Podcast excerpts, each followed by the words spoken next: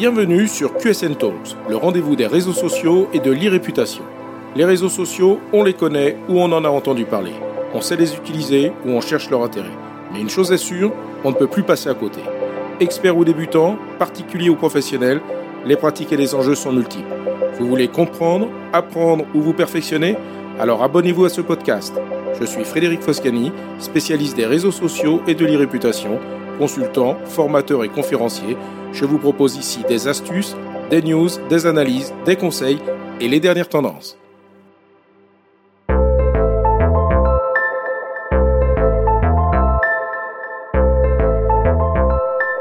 Bonjour comme il est d'usage, chaque nouvelle année est l'occasion de se poser pour prendre de bonnes résolutions. Aujourd'hui, dans QSN Talks, je vais donc vous proposer une bonne résolution pour cette nouvelle année. Si vous écoutez ce podcast, c'est probablement que le sujet des réseaux sociaux vous intéresse et particulièrement pour des usages professionnels. Cependant, en tant qu'utilisateur à titre personnel des réseaux sociaux, il n'est pas rare de remettre en question l'usage que l'on en fait et ses conséquences sur notre santé mentale. Aujourd'hui, dans QSN Talk, je vais donc aborder les réseaux sociaux sous un angle lié à leur usage tant personnel que professionnel et comment notre comportement et une certaine surexposition à ces outils peut générer une dépendance susceptible de nous affecter. Il faut d'ailleurs noter que pour les professionnels des réseaux sociaux, le risque est d'autant plus accentué par une exposition quasiment ininterrompue entre l'usage professionnel et personnel. C'est pourquoi, pour bien commencer 2023, je vous propose d'aborder le délicat sujet de l'impact des réseaux sociaux sur la santé mentale et les mesures à prendre pour se protéger, que vous utilisiez les réseaux sociaux à titre personnel ou dans le cadre de votre activité professionnelle. Quel est donc l'impact des réseaux sociaux sur le cerveau? Comme tous ceux avec quoi nous interagissons, notre cerveau réagit chimiquement lors d'une activité sur les réseaux sociaux. Quel est donc l'impact positif des réseaux sociaux sur le cerveau? Il faut l'admettre, le principe de fonctionnement des réseaux sociaux crée une dépendance et renforce notre besoin biologique de nous connecter aux autres et de nous sentir validés. Il est reconnu que ce principe de connexion aux autres active le système de récompense du cerveau par la libération de dopamine, un neurotransmetteur de bien-être lié au plaisir et à la motivation. Cela peut être une bonne chose, mais dans une certaine mesure. Une étude de 2019 menée par des scientifiques de l'université de Harvard a mis en évidence les effets positifs des réseaux sociaux sur la santé mentale. Cette étude a révélé que les personnes qui utilisaient les réseaux sociaux dans le cadre de leur routine quotidienne et qui s'intéressent au contenu partagé par d'autres voyaient une corrélation positive avec le bien-être social et la santé mentale positive.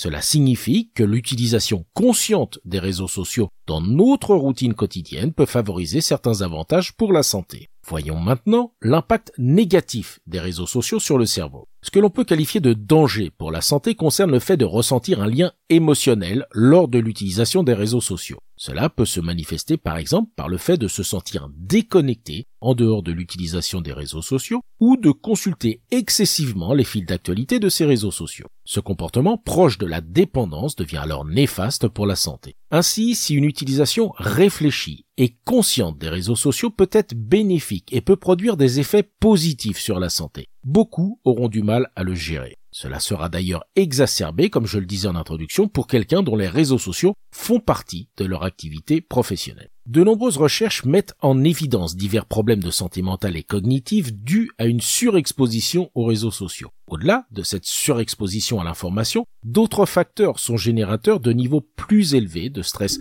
psychologique et de symptômes de dépression. Il s'agit des typologies d'informations auxquelles nous sommes exposés, qu'il s'agisse par exemple de nouvelles stressantes, l'afflux de nouvelles négatives, ainsi que les critiques qui peuvent nous être adressées. Certaines personnalités publiques ne résistent pas d'ailleurs à ce qui devient pour elles une pression génératrice de stress. On se souvient par exemple de l'acteur Tom Holland qui en août 2022 annonçait abandonner au moins temporairement les réseaux sociaux parce qu'il les trouvait trop stimulants et accablants et avouait tourner en rond en lisant des contenus le concernant sur les réseaux. D'autres personnalités avant lui ont pris la même décision pour les mêmes raisons ou pour avoir fait l'objet de trop nombreuses critiques ou de harcèlement, comme ce fut le cas pour l'ancien footballeur Thierry Henry qui en 2021 dénonçait le volume considérable de racisme, d'intimidation et de torture mentale sur les réseaux sociaux. Parlons maintenant de l'addiction aux réseaux sociaux et du risque de dépendance. Certaines recherches mettent clairement en évidence la dépendance aux réseaux sociaux pour se sentir heureux, en raison de la façon dont ils activent le système de récompense du cerveau. Cela confère une véritable forme d'addiction. Les personnes recherchent des retours sociaux en ligne, même si cela les conduit à des comportements d'auto-sabotage, comme la négligence du sommeil ou des priorités quotidiennes. La surexposition sociale peut effectivement entraîner une mauvaise qualité du sommeil. Pourtant, le sommeil est essentiel à la santé du cerveau. C'est le moment où le cerveau consolide les informations en mémoire et élimine les toxines nocives produites au cours de la journée. Le sommeil permet également au système nerveux sympathique, celui qui contrôle notre réaction de combat ou de fuite, de se détendre et donc de se sentir reposé et rechargé. Les conséquences peuvent être dramatiques lorsque votre cerveau n'a pas l'occasion de faire son travail. Un sommeil de mauvaise qualité entraîne une augmentation du stress et de la fatigue, un dérèglement de l'humeur et une diminution de la capacité de concentration. Le risque lié à la recherche de la reconnaissance sociale concerne tous les utilisateurs des réseaux sociaux dès l'instant où ils sont actifs, c'est-à-dire le fait de publier des contenus sur les réseaux sociaux. Que ce soit à titre personnel ou professionnel, quel que soit le réseau social, une personne qui publie un contenu attend forcément un retour qu'elle interprétera inconsciemment comme une reconnaissance. Et ce retour se manifeste par les signaux interactifs proposés par les réseaux sociaux sur chaque publication, c'est-à-dire le fait de liker, commenter, partager ou enregistrer. Peu ou pas d'interactions sur une publication pourront aboutir à une frustration pour la personne, et des réactions négatives pourront être génératrices de stress. Cette attente et les effets pourront être exponentiels pour des personnes ayant la charge de gérer des réseaux sociaux dans le cadre de leur activité professionnelle, puisque leur objectif est justement d'obtenir un engagement plus important et des réactions positives.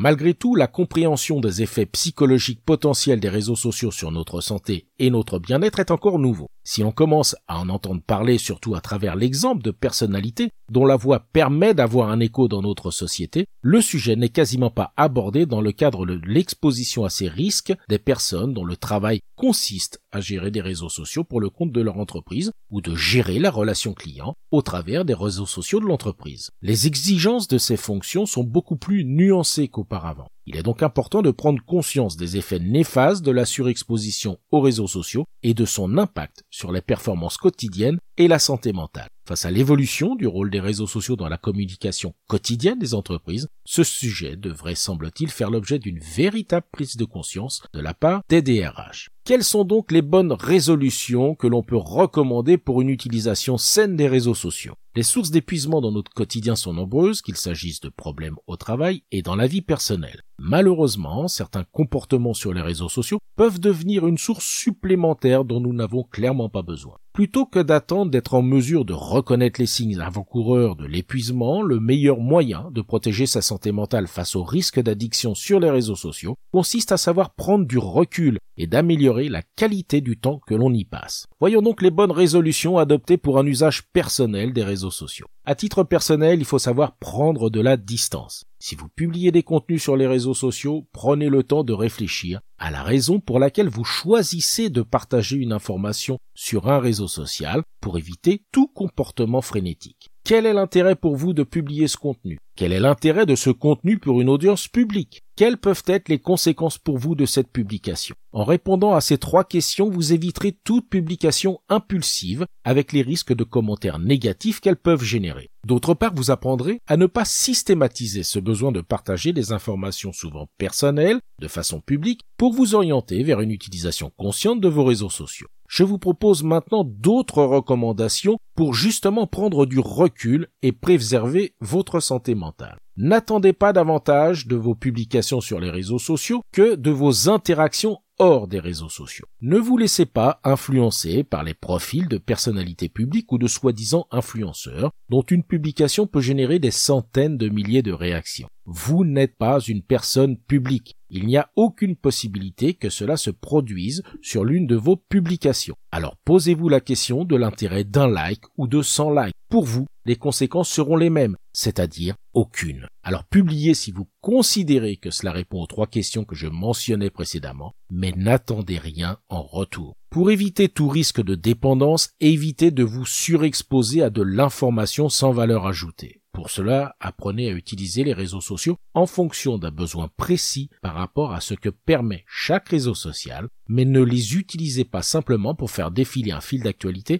de façon passive et compulsive. Ménagez-vous des plages pour consulter certains réseaux sociaux en fonction de l'intérêt de ce que vous savez pouvoir y trouver. Cette approche réduira votre temps d'utilisation et améliorera la qualité du temps que vous y consacrerez. Obligez-vous également à respecter des plages sans réseaux sociaux. Désactivez les notifications pour éviter la tentation. Sachez vous désengager complètement à certains moments et prenez le temps de vous concentrer sur vous et sur les choses qui vous rendent heureux. Et bien sûr, ne consultez pas les réseaux sociaux avant de vous coucher, pour toutes les raisons que j'ai expliquées sur la qualité nécessaire du sommeil. Le risque étant justement de ne pas se rendre compte du temps passé à défiler vos fils d'actu. L'Observatoire de la santé indique d'ailleurs qu'il y a une corrélation nette entre la durée d'utilisation des écrans dans la soirée ou en cours de nuit et le risque de troubles du sommeil. Plus cette durée est élevée, plus le risque augmente. Sachez que la mélatonine se sécrète dans l'obscurité. Sa fonction principale est de donner des repères temporaires à notre organisme, c'est pourquoi elle est essentielle à la régulation de notre sommeil.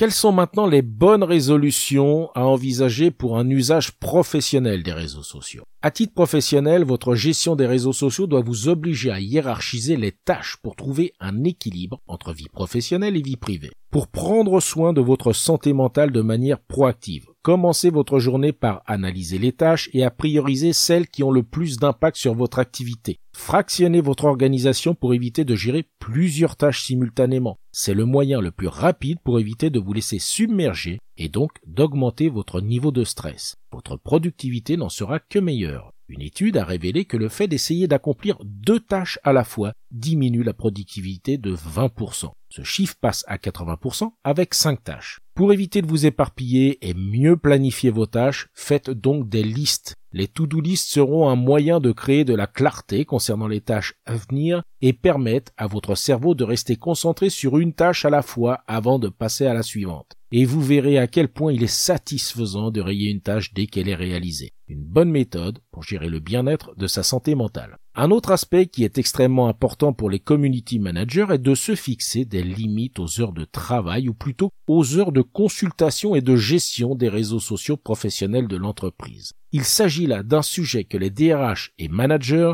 doivent considérer avec le plus grand sérieux. Je ne compte plus le nombre de personnes que je rencontre qui gèrent des réseaux sociaux pour le compte de leur entreprise sans aucune limite par rapport aux heures de travail officielles. Que ce soit le soir, le week-end ou même pendant leurs vacances, ces personnes continuent de suivre ce qui se passe sur les réseaux sociaux de l'entreprise, voire même répondent et gèrent des situations dans des horaires décalés ou alors qu'elles sont censées être en vacances. Dans la plupart des cas, il ne s'agit pas d'une demande du management. Il s'agit juste d'une volonté de bien faire et de conscience professionnelle de la part du community manager. Mais il faut avouer que si le management n'est pas à l'origine de cette demande de disponibilité 24 heures sur 24 et 7 jours sur 7, une certaine hypocrisie à faire l'autruche sur cette situation arrange bien souvent. J'aimerais toutefois rappeler que peu d'entreprises proposent une disponibilité 24 heures sur 24. Et pour celles qui sont concernées, elles le font dans un cadre réglementé qui intègre un roulement des équipes, des rémunérations adaptées et des récupérations. Demander à une personne ou faire l'autruche en la laissant gérer une activité 24 heures sur 24 est tout à fait illégal. Au-delà de cet aspect,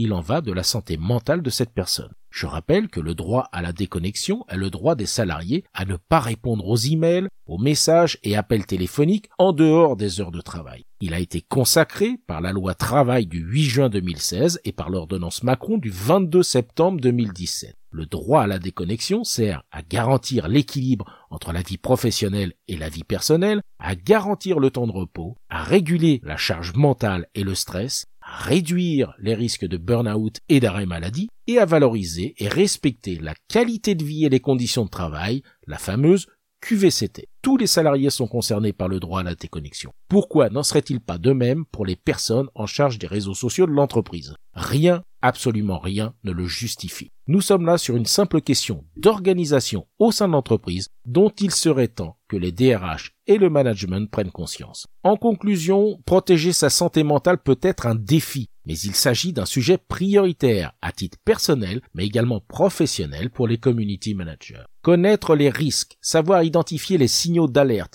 et mettre en place une liste de bons comportements est la bonne résolution que je vous recommande pour 2023. N'hésitez pas à demander de l'aide tant à titre personnel que dans le cadre professionnel auprès de votre management et de vos RH pour vous aider à déconnecter, comme vous en avez le droit et le devoir. Il en va de votre santé mentale. Les réseaux sociaux peuvent être d'une utilité considérable et ce n'est pas chez QSN Digital que nous dirons le contraire. Mais pour un usage pérenne, sain et efficace, il est primordial de savoir ne pas se laisser submerger en se fixant des limites. Cela passera par une organisation qui permettra, par un comportement proactif, de ne pas subir ce que les algorithmes veulent nous imposer et tomber sans s'en rendre compte dans une addiction négative et préjudiciable à notre santé mentale. C'est à cette condition que vous pourrez donner du sens à l'utilisation de vos réseaux sociaux en 2023 et au-delà. Cet épisode vous a intéressé? Alors abonnez-vous pour ne pas rater la suite. Et n'hésitez pas à donner 5 étoiles au podcast sur Apple Podcast et à le partager sur vos réseaux sociaux préférés. Ça fait toujours plaisir.